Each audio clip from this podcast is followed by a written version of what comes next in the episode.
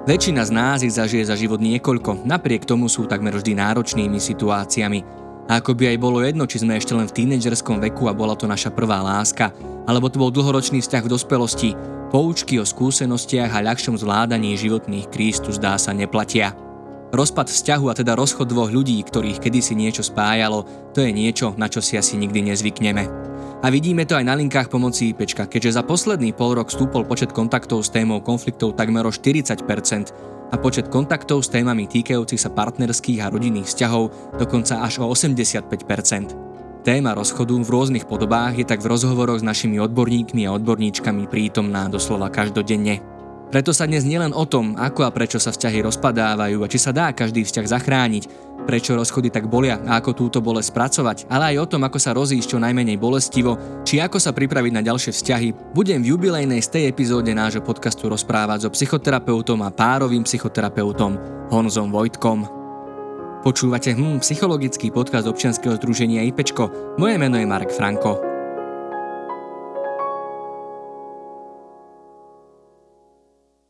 A teda mne je nesmírnou cťou, že môžem v našom podcaste privítať psychoterapeuta, párového psychoterapeuta Honzu Vojtka. Dobrý deň, vítajte. Marko, děkuji, dobrý den. Tak poďme na tie rozchody, teda už akékoľvek rozchody. Môžeme hovoriť aj o rozchodoch mladých ľudí, môžeme hovoriť aj o rozchodoch z osobášených párov, teda vlastne už niečo, čo možno predchádza rozvodom, čiže ten náš dnešný záber bude naozaj veľmi široký, ale ja začnem možno ešte o kúsok skôr vlastne, že to, čo tým rozchodom predchádza. Pretože možno aj my sme stretli v našom živote, možno sme videli nejaké páry, pri ktorých sme si vraveli, že fú, že kvôli tomuto sa rozchádzať, no to ani neviem, či ako nejaký naj, taký, akože taký vážny dôvod. A možno, že sme stretli aj páry, ktoré sme obdivovali, že napriek tomu, čo zažili, čo sa možno v ich vzťahu stalo, tak že to zvládli a spolu vydržali. Čiže tie situácie sú naozaj rôzne, ktoré dvoch ľudí na nejakej spoločnej ceste stretnú. Čo je možno ten faktor z vašej praxe, z toho množstva párov, ktoré ste videli, ktorý určí to, že tie páry buď prekonajú tie prekážky a tie problémy, alebo naopak, že ten vzťah to nevydrží. Tohle je hrozně složitá otázka. A víte, v čem je složitá? Protože vy jste to tak trochu naznačoval, když jste ji pokládal a vysvětloval, k čemu ta otázka vlastně vede, nebo od čeho vede. Vlastně vy jste naznačoval, že každý ten pár je opravdu prostě jiný.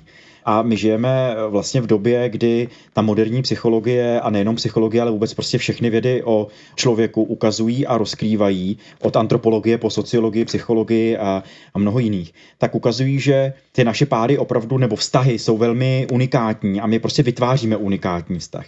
A jak jste říkal, naznačoval, u, u někoho může být tou poslední kapkou to, že nezvednu prkínko, anebo že po 100 tisící první neuklidím hrnek do myčky. U někoho to může být opravdu jako nevěra, anebo naopak, u někoho to prostě vlastně nevěra vůbec být nemusí a může to být to, že nemáme spolu stejné hodnoty, anebo jsem si zrovna všimnul, protože víte co jo, ono v této otázce je spousta proměných protože jak žijeme ty naše životy a vlastně můžeme se bavit, že máme dlouhodobý vztah, tak my se prostě měníme, my nemáme konstantní osobnost a vlastně v nějaký fázi vztahu, třeba v té symbiotické, to znamená, kdy je ta první, tam je to spousta hormonů, je tam ten výbuch těch hormonů, trvá rok, rok a půl a tak dále, tak ty důvody k rozchodu můžou být jiný než v těch diferenciačních fázích a v těch komitujících a tak dále. Protože, a kam tím mířím, po pěti, deseti, patnácti letech my se prostě měníme není možný se neměnit. Ten mozek je plastický, ta osobnost není konstantní a my na základě těch prožitých životů, tak vlastně nejenom, že jsme změnili spoustu postojových věcí ke světu, ale jako člověk se opravdu můžeme změnit. Někdo mí, někdo víc. Jo, podle toho, jakým způsobem prostě žije ty životy. Pokud žiju takzvaný ten život v těch čtyřech milnících, takový jako Vánoce, Velikonoce, narození dovolená, Vánoce, Velikonoce, narození dovolená, furt dokola a jenom se snažím ten vyplnit ten čas mezi těma událostma. Tak to vypadá, že jsem vlastně jako stejný, stejná, ale my se prostě nemůžeme neměnit. Samozřejmě ty základní psychologické nastavení jsou velmi podobné, jako ten temperament, introverze, extraverze a tak dále, je velmi jako podobný, ale přesto vlastně ty naše postojové věci se opravdu mění. A já můžu zjistit po sedmi letech, že některé věci, které mě nalezly na nervy, tak mě po sedmi letech lezou. Protože nejenom, že se změnil ten můj partner, partnerka, to je jedno, na koho jsme, ale taky já jsem se změnil.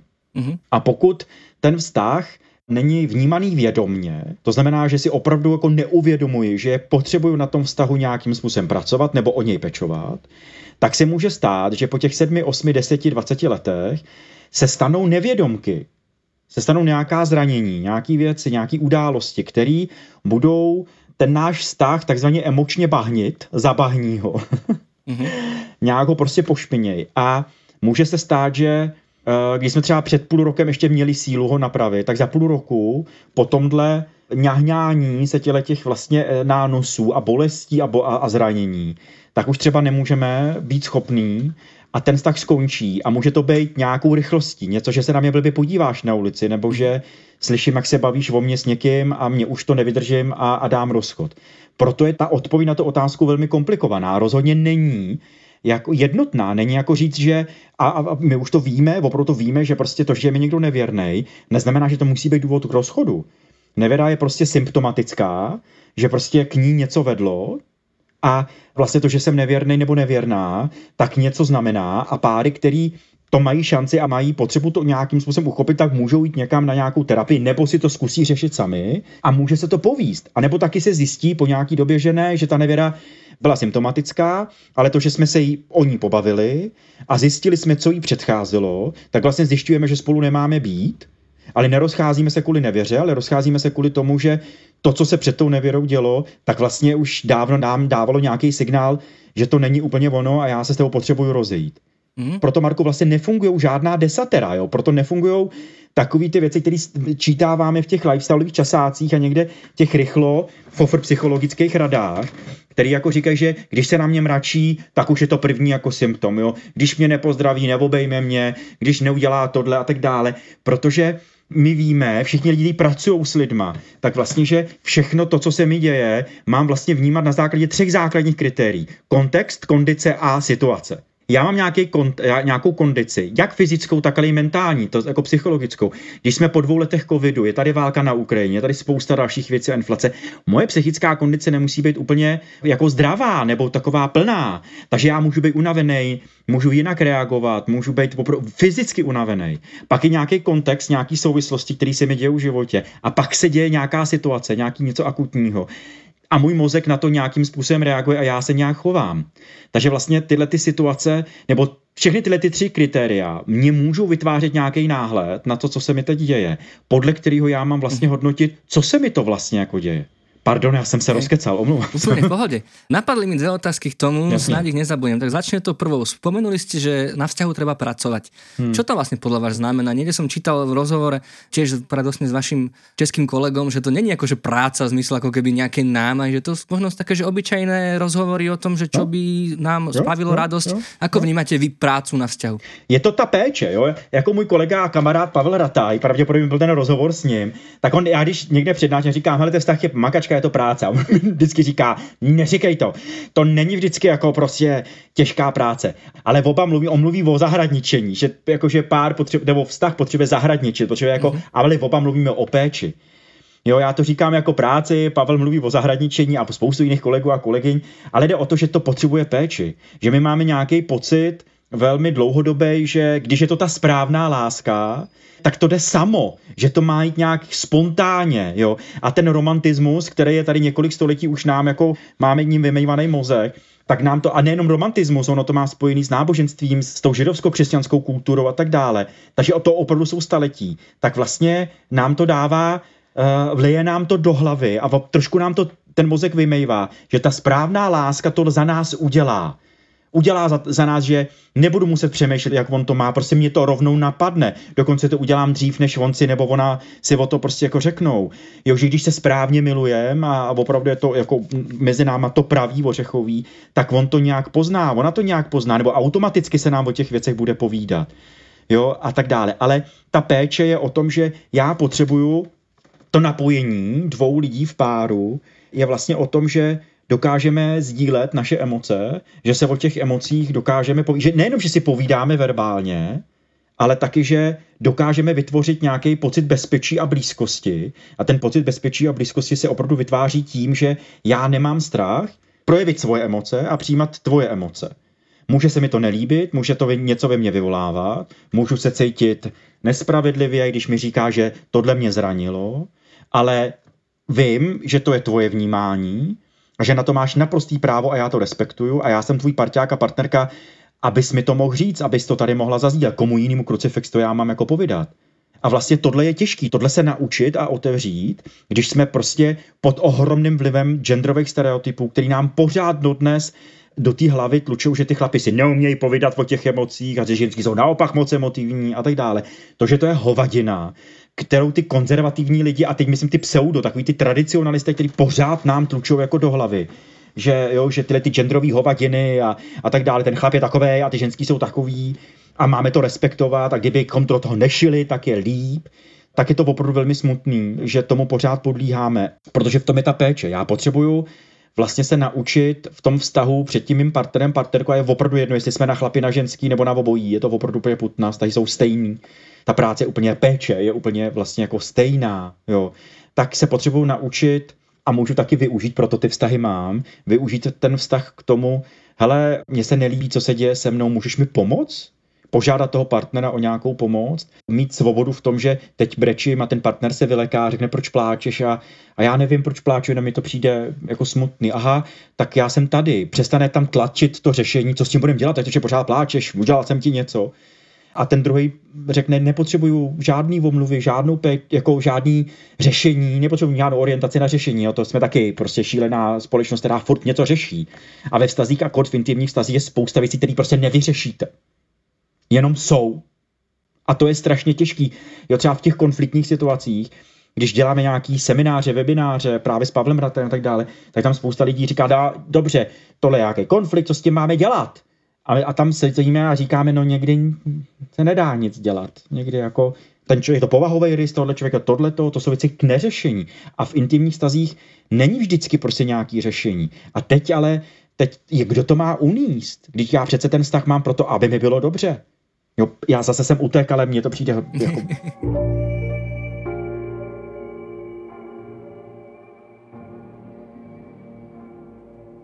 Keď sa vrátim k tej, akoby, to, čo ste vravili k tým trom bodom, jeden z nich bola tá kondícia. Skúsim to napasovať do takej situácie, že naozaj už nejakým spôsobom cítime, že ten vzťah viazne a možno, že už sme takí akože veľmi akoby vznetlivejší možno na tie niektoré prejavy toho partnera alebo na niektoré situácie.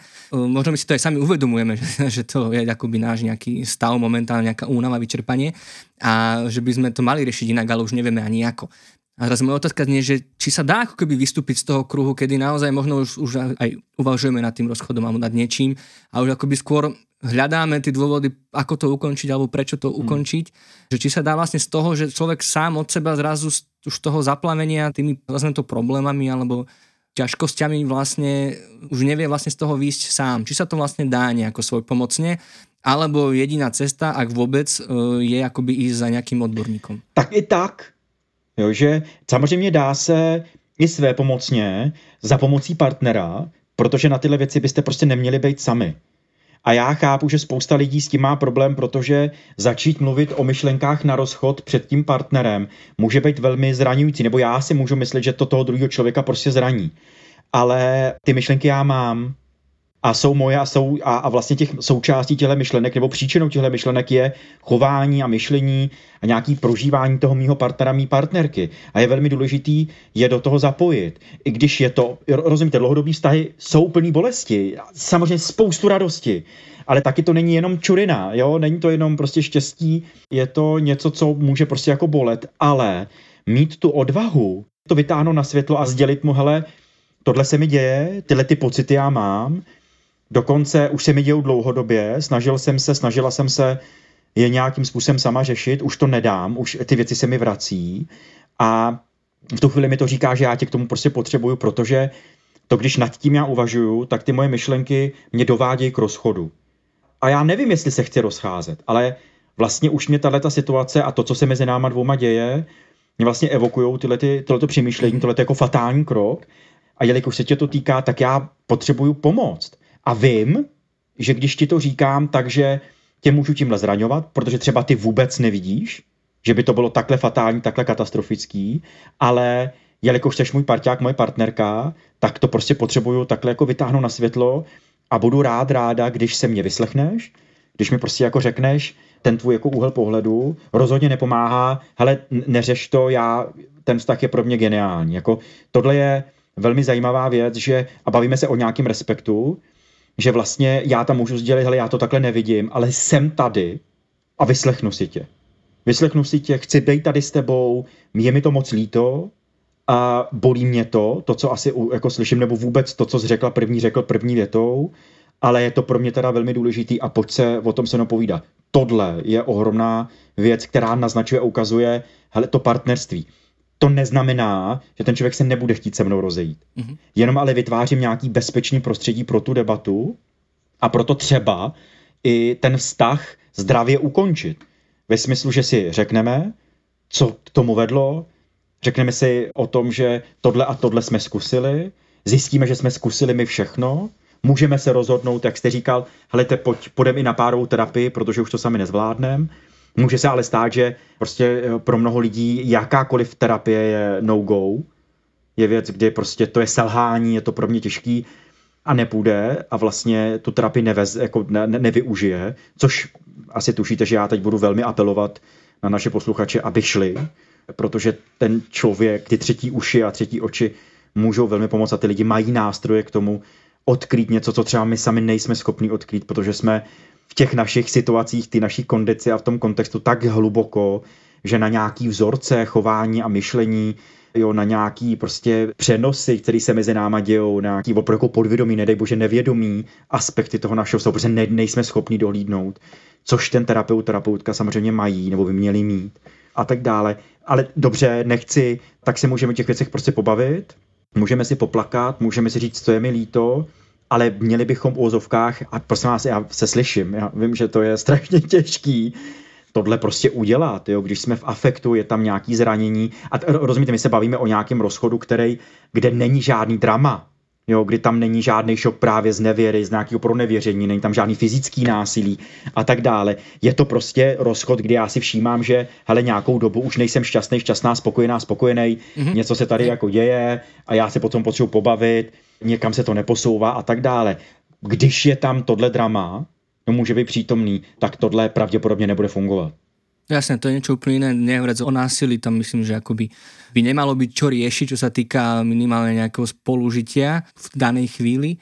Ale teda áno, keď hovoríme o takom tom nie dramatickom rozchode a to ste už myslím, že odpovedali na niekoľko otázok našich poslucháčiek z Instagramu, presne kde sa opakuje taká tá neistota, že neviem, či sa chcem rozísť alebo nechcem sa rozísť, alebo neviem, či možno mali sme otázku o vzťahu na diálku, že či chcem ísť do toho naplno alebo nie, alebo že či presne, akoby je tam taká tá neistota, ale chcem sa vlastne možno k inej otázke, vlastne, že či akoby také tie pochybnosti a neistoty patria ku vzťahu, že či máme mať pocit, že keď nám napadne slovo, že rozchod alebo že niečo nefunguje, tak to už bude len zlé, to už sa bude len rúcať, lebo mm. už sa o tom nebudeme vedieť mm. rozprávať a už to bude iba horšie a mhm. horšie. Mm-hmm. Patrí aj vzťahu ako keby aj úvaha v nejakých pravidelných intervaloch, aj úvaha vlastne nad ukončením vzťahu? Záleží na kontextu, Marku. Mm-hmm na kontextu, kde ten vztah je. Dokážu si představit, že slovo rozchod můžu používat i velmi manipulativně a velmi jako nátlak mm-hmm. a můžu vydírat citově někoho, abych ho někam dostal nebo, něk, ně, jo, ně, nebo tu moji partnerku někam dostal, tak můžu vys, jako pořád ten rozchod mít na talíři a pořád to jako připomíná, že když se nestane tohle, tak se s tebou rozejdu. Tam to je samozřejmě velmi jako symptom něčeho úplně jiného, mm-hmm. než to, že vlastně se uvažujeme o rozchodu. Pak může být ale kontext o tom, že a spousta párů to takhle má, že když třeba jdou i na tu párovou terapii a najednou já jako terapeut tam přinesu tu možnost toho rozchodu, tak najednou vidíte, jak ty lidi, jak si jim uleví jo, že si může ulevit, protože to je najednou další možnost, jak se zbavit nějakého velikého nátlaku v přemýšlení, jako co mám ještě dělat a jak to mám dělat. A vlastně ten vztah můžu vnímat, nechci říct nezdravě, ale vlastně, že to je nespokojný, že, že mi tam není dobře v tom z toho tak dále. Furt přemýšlím o sobě, o druhém, jak to měli, furt se ptám a bavím se s kámoškama, bavím se s rodinou, jak to jako má teď, furt dostávám nějaké informace a můžu být strašně zahlcený, zahlcená a vlastně strašně zmatený, zmatená, co to vlastně, co mám prostě dělat a vlastně spousta lidí, jak jsme, opravdu tou společností daný, že když jsme v dlouhodobém vztahu, tak to máme za každou cenu uchovat. Nedej bože, když jsme v manželství. A ještě nedej bože v církevním manželství. Jo, a tak dál. Tak to může být pro nás totální jako věc, no tak tohle ne. Ale přitom je to jenom jedna z možností. A, a dokonce se to používá i terapeuticky. Já když najednou začnu využívat a počítat i s tou proměnou, že může dojít k rozchodu, tak najednou mě se nejenom uvolní mentální kapacity a já můžu vidět jiné možnosti, jak to prostě vyřešit, ale taky mi to může naznačovat, jak je možné, že se mi ulevilo. Co mě na tom ulevilo? Může se mi ulevit to, že oka, kdybychom se spolu rozešli, tak vlastně už tě přestanu vidět, tak jsi pořád naštvaný nebo naštvaná a najednou mám téma, aha, takže mě může vlastně velmi vadit to, že tady mám člověka, který je velmi negativní, kterýho já miluju, ale nevím, co s ním. A najednou se bavíme o úplně jiném tématu, než o tom, jestli se máme rozejít. Bavíme se o tom, co vede k té naštvanosti. Je to povahový rys, je to prostě pesimismus, nebo je to něco aktuálního, něco v kontextu nějakého jako života. A proč vám může vadit ta naštvanost? Protože když je můj partner takhle pořád naštvaný, tak já si to beru osobně, protože mám pocit, že je jen pro mě naštvaný. No ale v tu chvíli je to moje téma. Protože to může být téma toho, že já chci být přijímaná od intimního partnera nebo přijímaný od intimního partnera, partnerky. A to se mi jako neděje. A najednou si bavíme o úplně jiných tématech, než o tom, jestli mě nebo nemě hrnka, nebo že se pořád mračí. A pomohlo k tomu to, že přineseme do toho přemýšlení o tom vztahu téma rozchod. rozchod je vždycky na pořadu dne.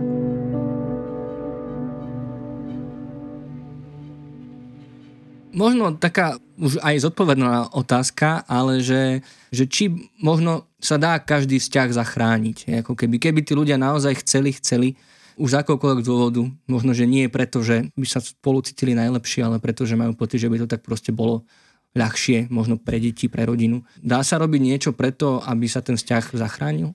Zase je to velmi ošemetná otázka, jo, protože někdy se stane, že i když oba chtějí, tak ale ten motiv, proč chtějí, může být občas takzvaně jako patologický, že nemusí být, pokud budete mít závislou poruchu osobnosti nebo závislý typ attachmentu a tak dále, tak to moje chtění může být způsobený úplně jinou motivací, jiným motivátorem, než to, že bych měl správně ten vztah prostě zachránit. Jo. Takže proto vlastně, když jdou lidi na párovou terapii, tak já a většina mých kolegů, kolegyň vlastně těm lidem říká, že když jdou na párovou terapii, to neznamená, že ten vztah automaticky, že moje role není automaticky zachraňovat vztah. Mm-hmm. Jo, že vlastně občas a ne občas, docela často se stane, že ty lidi jdou od sebe z nějakých prostě důvodů.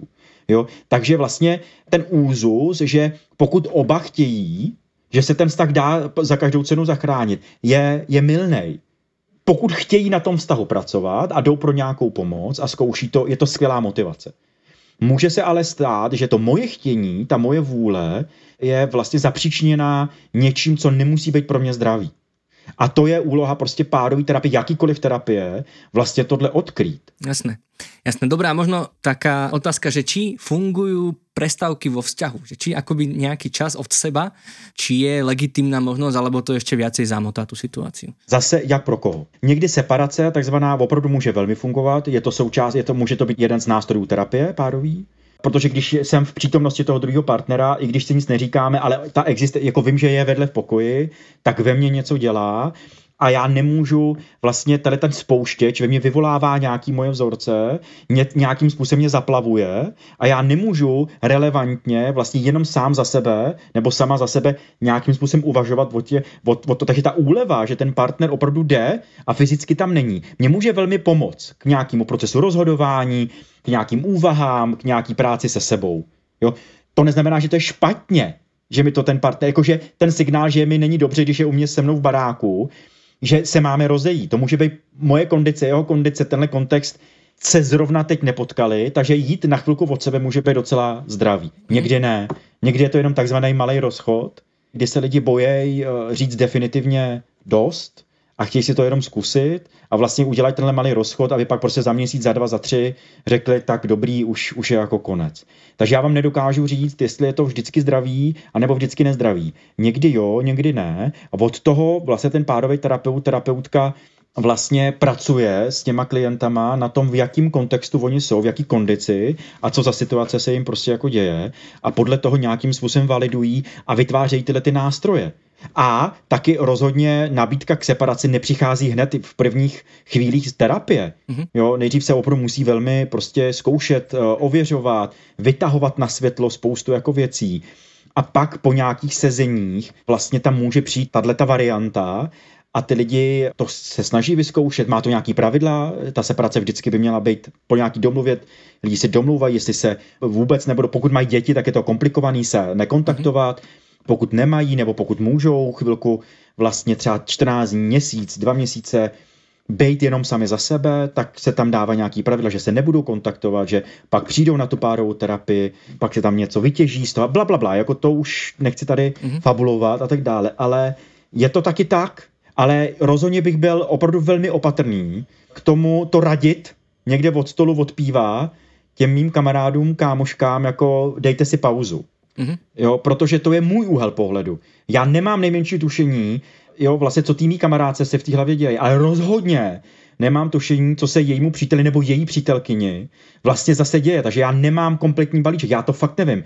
Takže prostě to, že jsem si přečet chytrý článek o tom, že separace je fajn a teď budu každému říkat, separujte se, dejte si chvilku od sebe pauzu, může být velmi kontraproduktivní. Jasné. Dobre, tak toto bolo to, čo tomu rozchodu predchádza.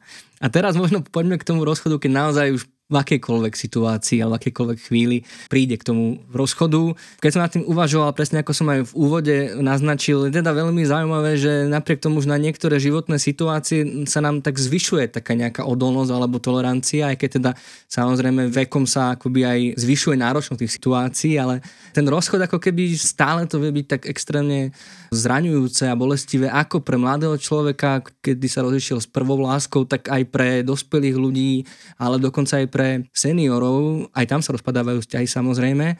Prečo vlastne sú vzťahy pre nás tak e, náročnou, alebo teda rozpady vzťahov tak náročnou vecou? Protože oni se dotýkají našich jádrových věcí, našeho jádrového přesvědčení, kdo jsem, co jsem. A teď bavíme se o té nevědomí úrovně, jako ten core beliefs o nás samých, o tom, co jsem za člověka a kdo jsem, tak rozchod znamená vlastně fatální odmítnutí. Jo, já když se s tebou rozcházím a pokud je tam intimní vztah, to znamená, že a v tom intimním vztahu není možný neprojevit a vlastně nefungovat na základě nějakých nevědomých procesů, proto se tomu říká intimita a, a intimní vztah, ne kamarádský, ne kolegiální, ne rodiny, ale je to opravdu jako intimní vztah, kdy jsme spolu něco zažili, klidně jenom rok, klidně dva roky, pět let, deset let, a pak ten někdo se se mnou rozchází, tak ta bolest a to zranění z toho se prostě opravdu jako dotýká našich jádrových bolestí, našich raných zranění, někde prostě jako z dětství, našich traumatických událostí, které máme. A my prostě jako víme, vývojová psychologie na tomhle velmi pracuje a ukazuje, že vlastně jedna z nejhorších věcí, co můžete malému dítěti udělat a s čím se potýká celý život, je zostuzovat toho člověka. Je tam nějaký stud a nějaký pocit viny a tak dále. A pokud se s někým rozcházím, tak já prostě provokuju a není možné, abych se nedotýkal těchto těch velmi hlubokých, nevědomých principů a procesů, které se ve mně dějou, těch programů a těch schémat takzvaně. A je to velmi jako prostě bolavý. A pak je tam taky samozřejmě spousta neurochemie a hormonů, který prostě, teď si vemte, že nenadarmo se říká, že vlastně v zamilovanosti a vůbec v nějakém jako vláse, tak tam fungují nějaký hormony, ten člověk mi je dodává, rozhodně nějaký oxytocín a, a spousta dalších prostě, jako a vy o to přijdete. Takže tam je i B, takže ty rozchody jsou jak z toho psychologického, tak i z toho neurologického hlediska a vlastně endokrinologického hlediska velmi bolavý, protože já vlastně přijdu o zdroj nějakých hormonů, rozumíte? Já mhm. vlastně prožívám absťák. Jo, já když přijdu od tohohle člověka, tak já opravdu přijdu o něco, co mi dodávalo štěstí, co mi dodávalo pocit nějaký blaženosti, jo, co mi dodávalo nějakou energii, nějaký, já o to přijdu prostě.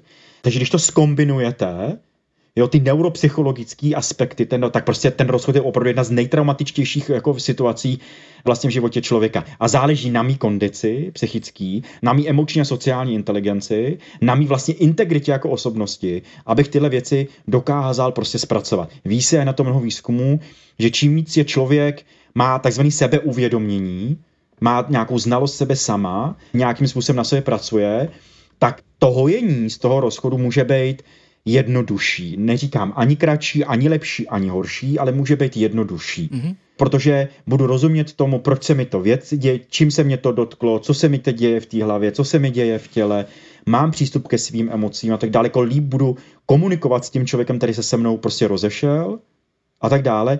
To tohle to velmi pomáhá. Ale jenom když to spojím, tak vlastně ty neuropsychologické aspekty Hej. jsou opravdu, to je to, proč mě to tak strašně bolí a je mi jedno, jestli je mi 25 a ne můj mi 65.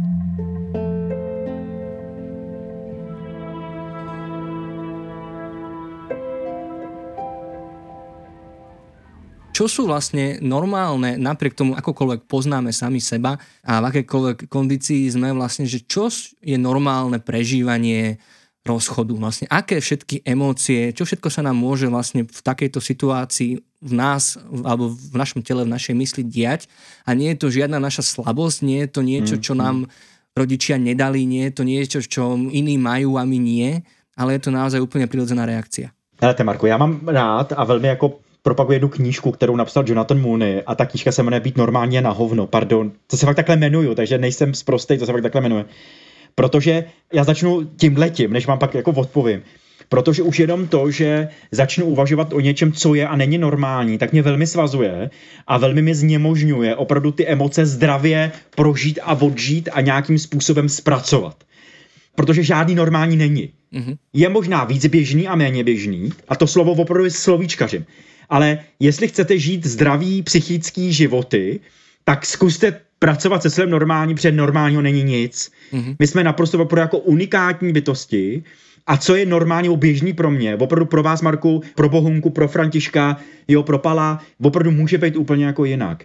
A pořád se nebavíme o nějakých psychopatologických stavech. Ano o nějakých prostě poruchách osobnosti, o nějakých autistických poruchách, nebo poruchách autistického spektra a tak dále. Bavíme se o běžné populaci, která tady někde žije, nemá žádnou diagnózu jo, a tak dále. Tak těch emocí je tam prostě úplná škála.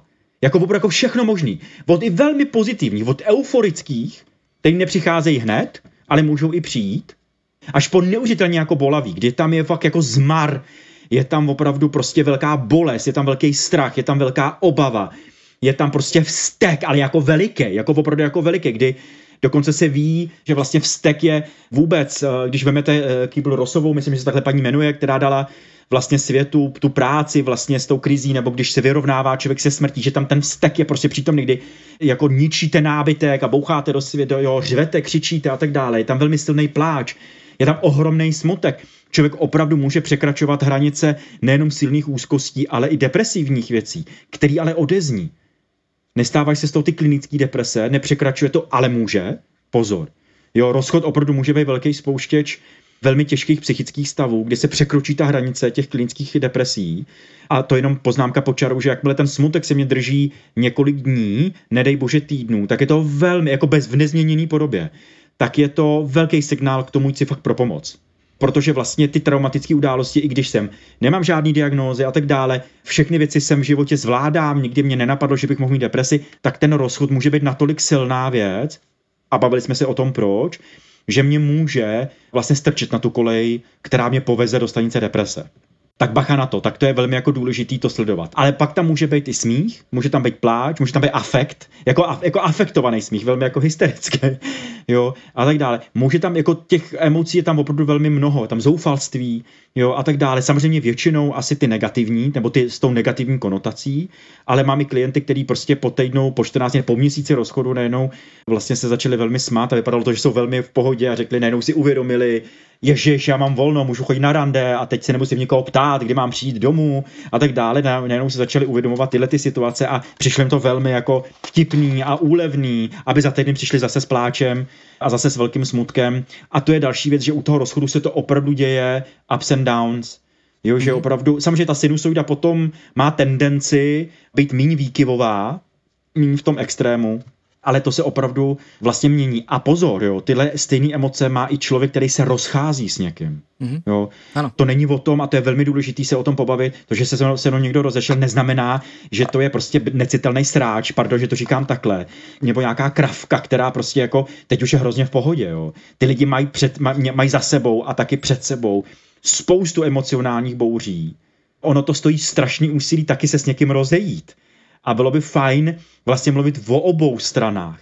Obě strany mají své emoce, samozřejmě z jiných příčin, možná jiný důvody a tak dále, ale ty emoce mají taky a bylo by fajn to, si to uvědomovat, tak jenom poznámka počarou. Mm, jasné, jasné, ja som aj niekde mal otázku o tom, že ako možno, keď sme my tí, ktorí mm. iniciujú ten rozchod a teda si uvedomujú, že zraňujú toho mm, druhého mm. človeka, že možno ako to robiť tak, aby sme zbytočne nezraňovali, alebo ako sa s takýmto pocitom vysporiadať.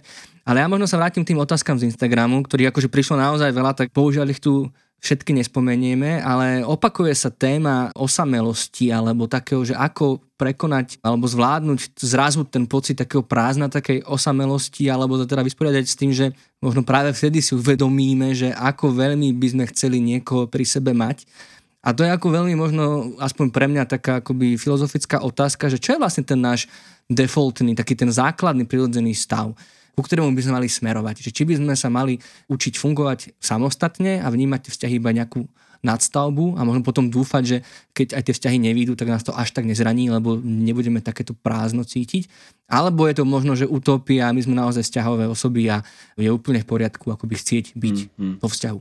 Pozor, jo. A teď teda, Marku, se dotkl velikého tématu, protože my jsme vztahový, vztahový bytosti, my jsme sociální bytosti. Lidstvo existuje takhle dlouho a vylezlo evolučně takhle vysoko právě proto, že jsme sociální bytosti. Ale to neznamená, že musíme mít intimní vztahy. My jsme vztahový bytosti, ale my můžeme mít krásný vztahy, my můžeme být single, bez intimního vztahu, ale můžeme mít úžasný vztahy s kamarádama, s rodinou, s kolegama. Ano, sice domů, když přijdu někde z večeře s kamarádama, tak jsem doma sám, ale ta samota nejenom, že mě neděsí, ale dokážu využít a dokážu díky ní růst protože mám čas na sebe a tak dále. Takže tohle je velmi jako důležité si uvědomit. Uvědomit si to, že my sice jsme vztahové bytosti, ty intimní vztahy nám velmi pomáhají k tomu osobnímu růstu. Vytvářejí nám mimo tu původní rodinu, tak nám vlastně vytvářejí pocit a nějaký prostor bezpečí a nějaký blízkosti, kde se můžu sebe realizovat, můžu někde jako růst, ale tohle je důležitý vědět, že i když jsme intimní partneři, nejsme prostě jedno tělo, jedna duše. My jsme prostě individuality, který na nějaký jak vědomý, tak ale i nevědomý úrovni spolu nějakým způsobem laděj jo, a rozhodli se, je tam opravdu vědomí rozhodnutí, že spolu prostě jako budou a tak dále. Takže v tu chvíli, jakmile tohle já budu vnímat, tak v tu chvíli přestane v mý hlavě, ale nejenom v mým hlavě, ale i v mém chování, přestane fungovat ten nátlak na toho druhého člověka, jako dělej mě šťastnou, dělej mě šťastnýho. Ty máš jako povinnost. Když si uvědomím, že to je moje zodpovědnost a že to partnerství je skvělý v tom, že ten parťák mě pomáhá k mýmu štěstí, tak je to geniální věc, která uvolňuje i tu párovou dynamiku. Jo, ta párová dynamika je založená na tom, že aby tohle mohlo fungovat, tak my si občas musíme být blízko, velmi blízko, ale abychom to nejenom mohli využít a užít a bylo to užitečné, tak se taky musíme oddálit. To znamená, že občas prostě jet prakticky, jet prostě na víkend s kámoškama, s kámošema někam pryč, jet občas na dovolenou sám, nedělat všechny věci jako pořád spolu, což ta romantismus nám pořád říká, že když se natolik milujete, tak všechno budete dělat spolu a má to takhle a máte úplně všechno spolu. Jo. Stejný filmy, stejný prostě písničky, stejné věci, jo, dobře, ta Britney Spears není úplně ono, ale jako to ti toleruju, jo, tak ale dobrý, tak ten prostě, jo, Stevie Wonder, to je ono, to je moje muzika, jo, tak dá, ty taky to budeš milovat. Proč to říkám? Tohle vědomí, že jsme prostě naprosto unikátní bytosti, který svolili a který prostě můžou rozvíjet nějaký svůj vztah, může velmi napomáhat k tomu, vlastně k tomu zdravému, vozovkách zdravému náhledu na to, co ten vztah opravdu je. A dovoluje to i přímou komunikaci, ve smyslu ten tok té komunikace, ale v celý té šíři ty komunikace, jak verbální, tak paraverbální ten hlas, ale i ty neverbální, co ti říká to jako tělo a tak dále. Že já nevím, jestli odpovídám na otázku, snad jo. Ano, ano. To je velmi dobrá akože myšlenka, hej? že asi by sme nemali byť závislí od toho, že na, naše šťastie by nemalo byť závislé od toho druhého člověka. Že my jsme sami zodpovědní za to svoje šťastie. Ale pozor, to je velmi důležitá věc. Ale pozor, ty intimní vztahy, já to řeknu jinak, jo. Spousta lidí mi jako říká, že vlastně chtějí být svobodný ve vztahu. A já jim jako říkám, to je fajn, chápu to, ale jakmile máte intimní vztah, tak prostě určitá míra závislosti v tom vztahu je prostě přítomná. Protože my oba si napomáháme k tomu našemu štěstí. A máme vědět, čím si napomáháme. Je to nějakýma hodnotama, je to nějakým právě vytvářením bezpečí, je to tím, že můžeme si s respektem povídat o svých emocích, o svých myšlenkách a tak dále. Tohle napomáhá k mý spokojenosti, nedej bože k nějakému mýmu štěstí až blaženosti toho, že být prostě jako ve vztahu. Takže určitá míra závislosti je vždycky, a vždycky přítomná a bude přítomná, je to takhle správně. Úplná totální svoboda ve vztahu je mýtu, to je prostě absurdní, jo, to prostě jako opravdu nejde. A proč to říkám? Protože já jsem zodpovědná za svý štěstí, je veliká pravda a já jsem velkým zastácem této jako myšlenky, ale pokud jsem v intimním vztahu, tak v tom nikdy nejsem jenom sám. A ten vztah a intimní vztah mi velmi napomáhá k mému štěstí. A je to správně, je to takhle, nebo správně, je to tak, taky napomáhá k mému neštěstí.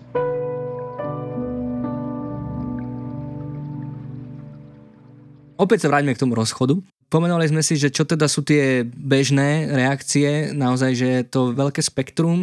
Máte nejaké rady alebo pomáhajúce informácie, že ako možno sa dať do poriadku. Mm, mm, Neviem mm, to nazvať inak, prepačte mm, teraz, jo, jo, jo. ale vlastne nejakým spôsobom, ako nopeň nabrať tú energiu späť možno do randenia, do nových vzťahov, alebo vôbec akoby do toho single života, že už nám to nepríde, že sme naozaj odmietnutí, opustení, možno veľakrát takí, že neschopní vzťahov, že nevieme, ako vykročiť smerom k druhým ľuďom teraz, hej? Čo sa daruje v takej chvíli a možno aj z toho opačného pohľadu, keď my sme boli tí, čo sme to ukončili, čo sme zranili, ako možno sa s tým vysporiadať?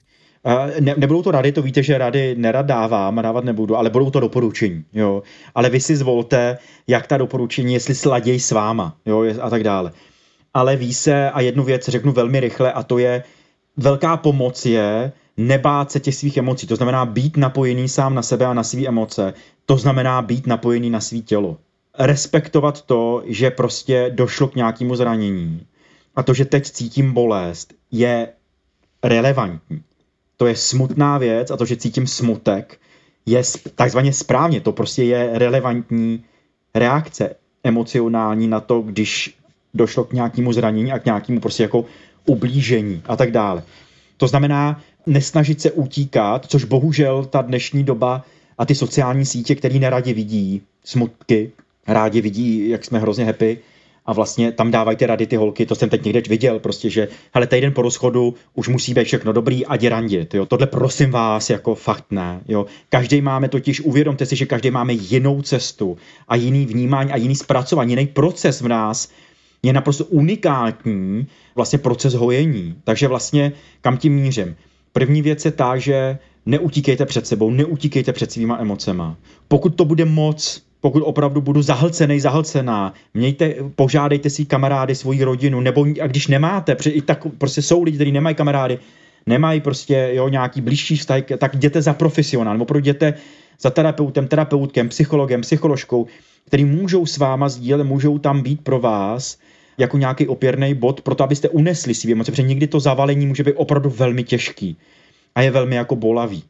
Taky velmi pomáhá jedna informace a to je to, že to jednou skončí ty emoce prostě v nás, ta bolest v nás, která nám říká, už nikdy v životě nebudu mít vztah, už nikdy v životě nebudu takhle šťastný, šťastná, tak tohle to opravdu jako vymizí. To se říká hezky teď, když zrovna se někdo se se mnou nerozešel, ale prostě je to nějaká informace, která může opravdu jako pomoct. Jo. Zpátky, ale ta práce s tělem a tím pádem s emocema, protože emoce se projevují, to je prostě fyziologická reakce těla, tak je velmi jako důležitá. Opravdu jako důležitá, dobře, teď mi nějak je, mám právo na to, že být smutná, smutek, cítit vztek, cítit spoustu negativních prostě emocí.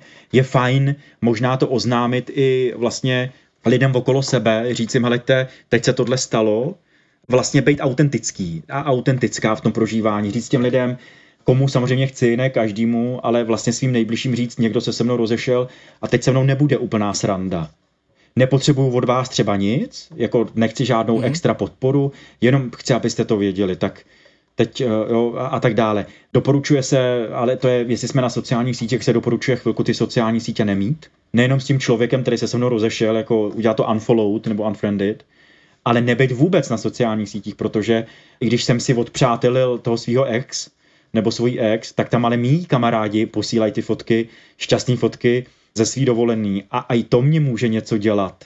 To mě prostě velmi jako provokuje.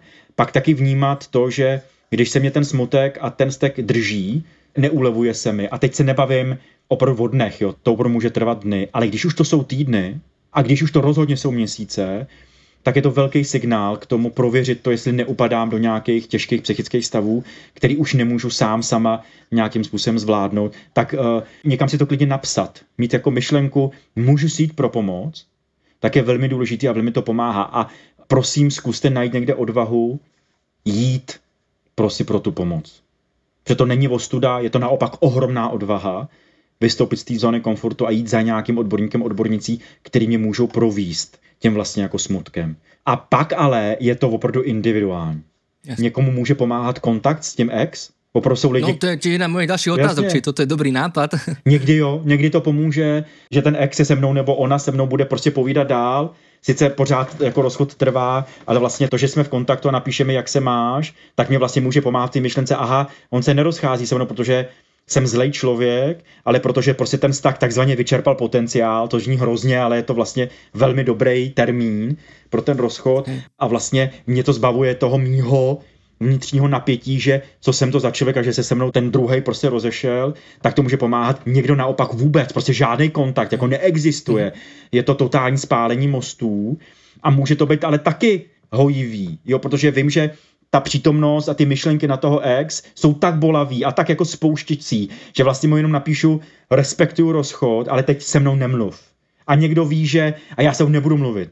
Protože i ty, kteří se se mnou rozcházeli, tak občas chtějí zpracovat ten pocit svý viny, že mají tendenci neustále být v kontaktu s tím, s kterým se jako rozešla. A furt se ujišťou, jsi v pohodě, jsi v pohodě.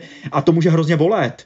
Jo, a tak dále. Tak je důležitý nastavit si hranice, to je další téma, jako hranic, říct, hele, respektuju rozchod, dobrý, ale nemůžu s tebou být v kontaktu. A vím o sobě, že to nejde, prostě, že, že ty věci jsou pro mě tak bolaví, že je to definitivní rozchod. Jestli si chtěl se mnou dělat kamaráda, kamarádku, tak bohužel to prostě jako nejde. A je to relevantní. Jestli je to dobře nebo špatně, kdo to ví, to víte vy.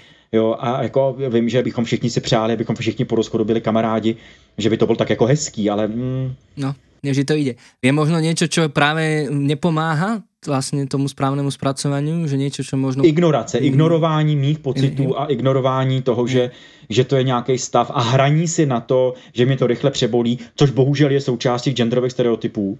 Ty chlapi si opravdu jsou vychovávaný v tom, heterosexuální chlap je opravdu vychováván v tom, že po tom rozchodu, že ty, ty vlastně ty emoce moc nemáš, Jo, ty se hrozně rychle zpamatuješ po tom rozchodu a jak seš ten kanec, tak si prostě do týden najdeš nějakou jinou ženskou. Taky takový ty keci, keci žvásty prostě o tom, že ten sex hrozně pomůže, že jako jdi hned jako si někde zbalit nějakou bábu prostě někde na nějakým jako baru a hned si zasoulož a bude ti jako líp, tak to je opravdu velmi jako hodně kontraproduktivní.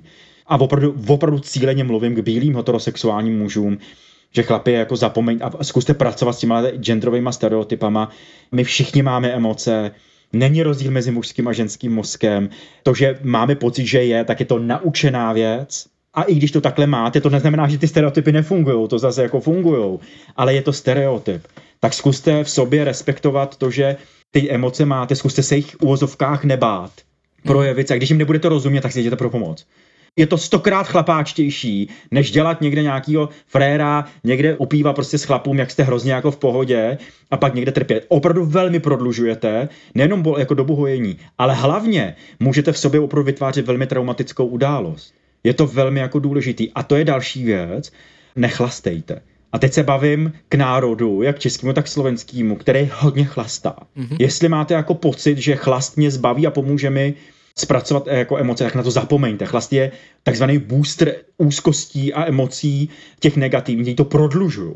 Tady to prodlužuje a mhm. bohužel to dokáže prodloužit a na to je mnoho výzkumů, že i když jako mám chvilkovou nějakou úlevu, tak prostě třeba až za měsíc, nebo klidně za půl roku, může ten projev, to, že jsem někde chlastal a nebo se někde ožral, se může projevit, protože tyhle ty neurologické věci, ta neurochemie, ten chlast má opravdu velmi silný vliv na mý psychický zdraví a na moji práci s úzkostmi a opravdu jako s emocema. Takže to může mít opravdu jako dlouhodobý, velmi negativní následky. Takže vlastně já vím, že to je hrozně, protože všichni vlastně chlastají, když se jako rozejdou. A říkat, jako nechlastejte, tak tam jako člověk, ty jsi úplně zbláznil. Jako. Rozumíte, to, že jako šok, po prvním šoku se někde prostě dám nějakých pár panáků, jasně, tomu jako rozumím. Ale mít to jako lék na rozchod je opravdu kontraproduktivní.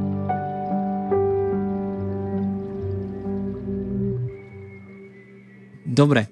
A čo možno, kedy je podľa vás, a keď teda tuším odpovedať, že to bude veľmi individuálne, akoby čas na nový vzťah vlastne, že či je možno dobré hneď fupnúť do vzťahu, mm, alebo máme to vydržať prostě akoby, dá sa určiť, že je nejaký čas akoby na nový vzťah?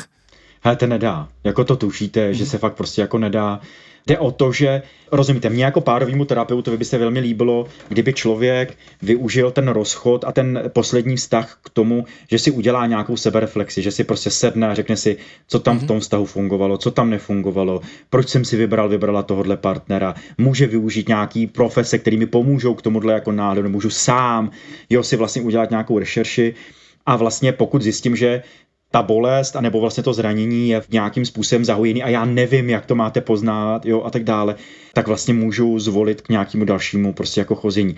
Může se občas stát, že prostě jdu na nějaký rande, myslím si, že už jsem úplně v pohodě a najednou ten člověk tam něco začne dělat a najednou mě z toho není dobře, tak máte zase signál, že to ještě není úplně jako zahojený. Tak buďte k sobě i k tomu frérovi, k té frérce, se kterým jste byli na rande, upřímně a říct, hele, sorry, něco se ještě dělo, už jsem si myslel, že ne, ještě se něco děje. Mm-hmm. Vemte to jako signál k tomu, co teda co mi to tam jako ve mně spustilo. Zase to vemte jako nějakou sebereflexi prostě jako na sebe, ale jako kdy přesně by se mělo, já, jako to fakt na to není žádný, hmm.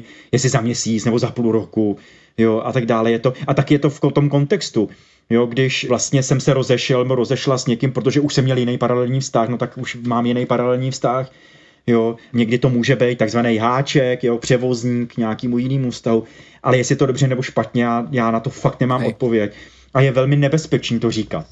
No je velmi nebezpečný říkat, pokud máte hned rychlej vztah, je to převozník a ten vztah nedopadne. Není to pravda. Mm. Jo, možná statisticky ano, že když vidíte čísla, ale znáte statistiku, statistika je statistika, je to nějaký číslo, jako ukazuje nějakou běžnost, ale neukazuje, že zrovna třeba vám by se to mohlo povíst. Takže jestli prostě potkáte člověka někde, kde to zajiskří a tak dále, tak to prostě jděte vyzkoušet. Jděte se vlastně jako potkat. Možná by bylo fajn jako říct těm lidem, jděte se potkat se zajímavým člověkem. Nemusíte se rovnou seznamovat. A pak uvidíte, co to s váma udělá. Hej, a možno ak už, možno, že aj sme ako keby po tom rozchode akoby, že uh, zahojení a trúfame si na ten vzťah, ale ono to tak, ako mám pocit, že niekedy býva, že až v tom ďalšom vzťahu sa nám začnú opäť ano. vynárať také ano. tie, ako to bolo minulé s tými predošlými partnermi, partnerkami a, a či to teraz vyjde, nevyjde a či urobím tie isté chyby, neurobím tie isté chyby. Ako možno pracovať s takouto akoby vzťahovou skúsenosťou a možno áno, vlastne aj s takými zraneniami a traumami z tých vzťahov a s obavou, že či to opäť nedopadne, tak ako to dopadlo predtým. Hmm. Ako pracovať vlastne s takým tým naštrbeným vzťahovým sebavedomím? Jo, helejte, dva komentáře k tomu. První, prostě není možné, aby to tam nebylo přítomný. Mm-hmm. Jo, to, kdo jsem já teď, je založený na tom, jaký já jsem měl předchozí zkušenosti. To znamená, můj současný vztah bude prostě nějakým způsobem ovlivněný mým předchozím nebo mými předchozími vztahy. Je to prostě jasná věc, jo, a tak dále. A pak druhý komentář, prostě tohle nemůžu ignorovat.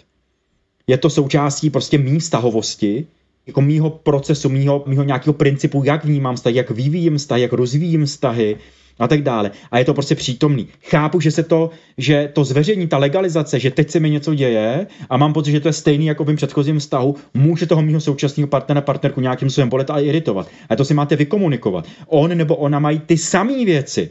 Něco si nesou z původních vztahu. A i když je to první vztah, tak si neseme nějakou formu vztahovosti od našich rodičů.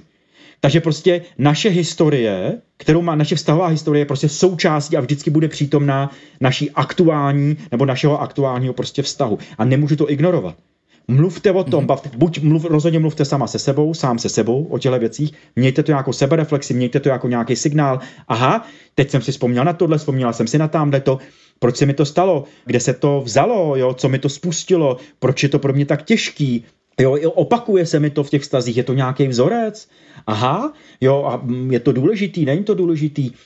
A pak to prostě, mně by se líbilo jako párovému terapeutovi, abyste to legalizovali, abyste to prostě otevřeli s tím svým partnerem a udělali samozřejmě nějaký antré, jako hele, můžu říkat něco, co není úplně příjemný, není to o tobě, je ně, něco z mýho minulého vztahu, vím, že to může být těžký, ale prostě komu jinému to mám říkat, mě o ten náš vztah jde, je to prostě velmi důležitý a tohle se mi děje. Hej. A co ty na to? Protože ten partner mě k tomu může dát, a samozřejmě vždycky dá, nějaký velmi důležitý informace.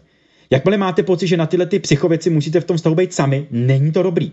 Vy jste tam dva. Mm-hmm. Možno máte nejaký návod alebo odporúčanie, aby som bol presný, na to, ako sa rozísť tak čo najmenej zraňujúco a možno, že čo sú také tie veci, ktoré sú zbytočne zraňujúce, ktorými možno ľudia ukončujú vzťahy. Jednu věc řeknu, jo. Určitě definitivně. Prosím, ať je to fyzicky zkuste se vyprdnout na rozchody po SMSkách, prostě po Whatsappu, prostě někde jako po sockách, protože i když samozřejmě žijeme na těch sociálních sítích a vlastně čím jsou ty mladší generace, tak tím víc úplně ten jejich sociální život je opravdu na sockách, tak ale my k tomu rozchodu a vůbec prostě ke vztahu potřebujeme offline člověka, to znamená živého člověka a hlavně potřebujeme, rozumíte, náš mozek myslí v obrazech, nemyslí ve slovech. A vlastně hlavní komunikant je neverbální komunikace, ne ta verbální. A abych rozuměl emocím druhého člověka, tak já ho potřebuji vidět fyzicky. Hej. Já potřebuji vidět jeho mimiku, jeho mikrovýrazy, to, co mi jako říká, abych, a rozumíte, že na to opravdu existuje výzkum, který eh, jasně sdělil, že když se rozcházíte po onlineu a tak dále a chybí tam ta neverbální komunikace, tak tenhle typ rozchodu může být daleko víc zraňující a víc traumatický než ten běžný, mm. protože tam chybí strašná spousta informací. A tenhle ten online rozchod vytváří to, že vlastně oslovuje rovnou takový ty moje jádrový přesvědčení. Takový to, aha, no tak já jsem hnusná, debilník, jsem kretén a tak dále. A velmi těžko se to zpracovává. Takže vlastně, jestli můžu poprosit a máte na to opr- aspoň trošku odvahy, tak i když jste měli, tady, měli jste měsíční vztah, jenom jste se pokusili, tak prosím zkuste vylízt z té zóny komfortu a vlastně uh, rozejít se opravdu jako tváří v tvář, face to face, mm-hmm. tak by bylo velmi, velmi prostě jako užitečný. Nebo, ale chápu, že někdy sociální fobici, lidi, kteří jsou introvertnější nebo silně introvertní a tak dále, tak někdy může mít velký problém. Tak potom se třeba doporučuje, dobře, rozejděte se nějakým mailem, nějakou zprávou, ale pak se potkejte. Mm-hmm. Jo? A že to není ta přímá konfrontace, ale je to vlastně reakce na tu danou situaci. Abyste mohli zpracovat vlastně ty své emoce a mohli zpracovat vlastně ty údaje a to, co se děje v tom druhém člověku. Je to velmi jako důležitý. Ale pak je to velmi individuální.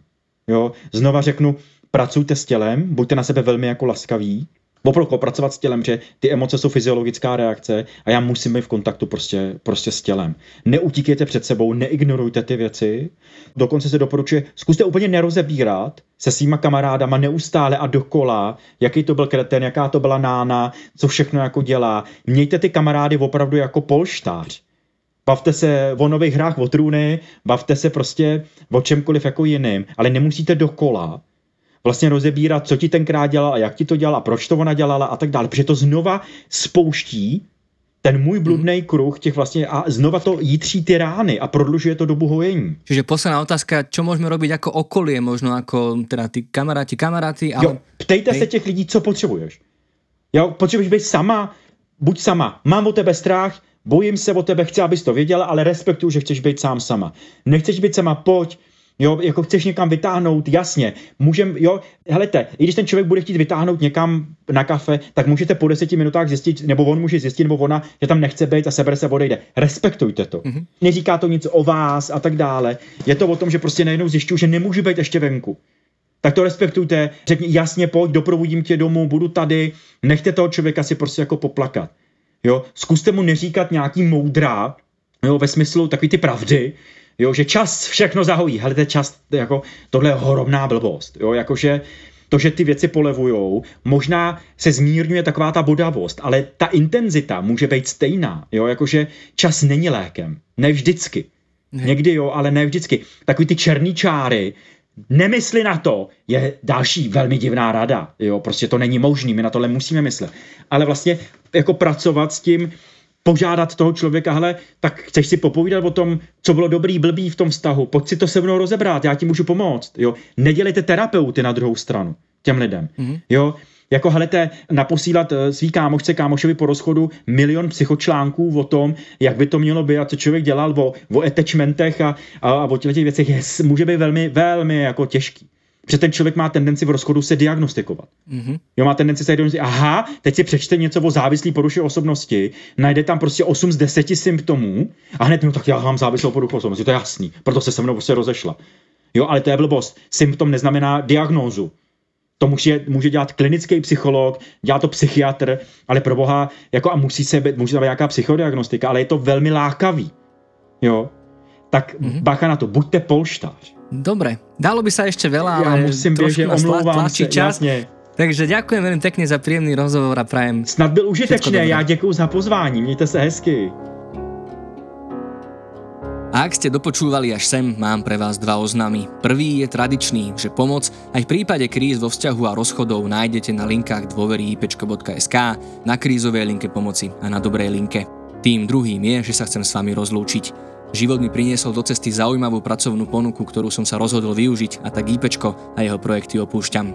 Stý diel podcastu Hm, preto ostane aspoň na čas a jeho posledným. Touto cestou sa chcem preto poďakovať nielen všetkým kolegom a kolegyniam Výpečku, ktorí mi pri jeho tvorbe pomáhali, hosťom a hostkám, ktorí a ktoré ochotne prišli, ale najmä vám, milé poslucháčky a milí poslucháči, za priazenia dôveru, ktorú ste prostredníctvom záujmu o naše často náročné rozhovory do tohto projektu vložili. Nikdy by som si ja, a predpokladám, že ani nikto iný výpečku nepredstavoval, že to dotiahneme až k 100 dielom a že si nás za 3,5 roka vypočujete viac ako 275 tisíc krát. Naša spoločná cesta je tak na konci a ďalšie hm už bude v rukách alebo v hlase iného či inej. Verím však, že dva najdôležitejšie odkazy sú zachytené v každom z našich doterajších dielov. Prvým je, že pomoc existuje, pretože na Slovensku je množstvo odborníkov, odborníčok a inštitúcií, ktoré vám vedia podať pomocnú ruku. A tým druhým, asi ako tušíte, je, že každú náročnú situáciu ľahšie zvládnete, ak v nej nezostanete sami. A ako zaznelo aj v tomto podcaste, vyhľadať pomoc nie je slabosť, ale naopak nesmierna odvaha. Ďakujem vám za každé vypočutie, like, zdieľanie či otázku. Prajem vám veľa síl a snáď niekedy niekde do počutia.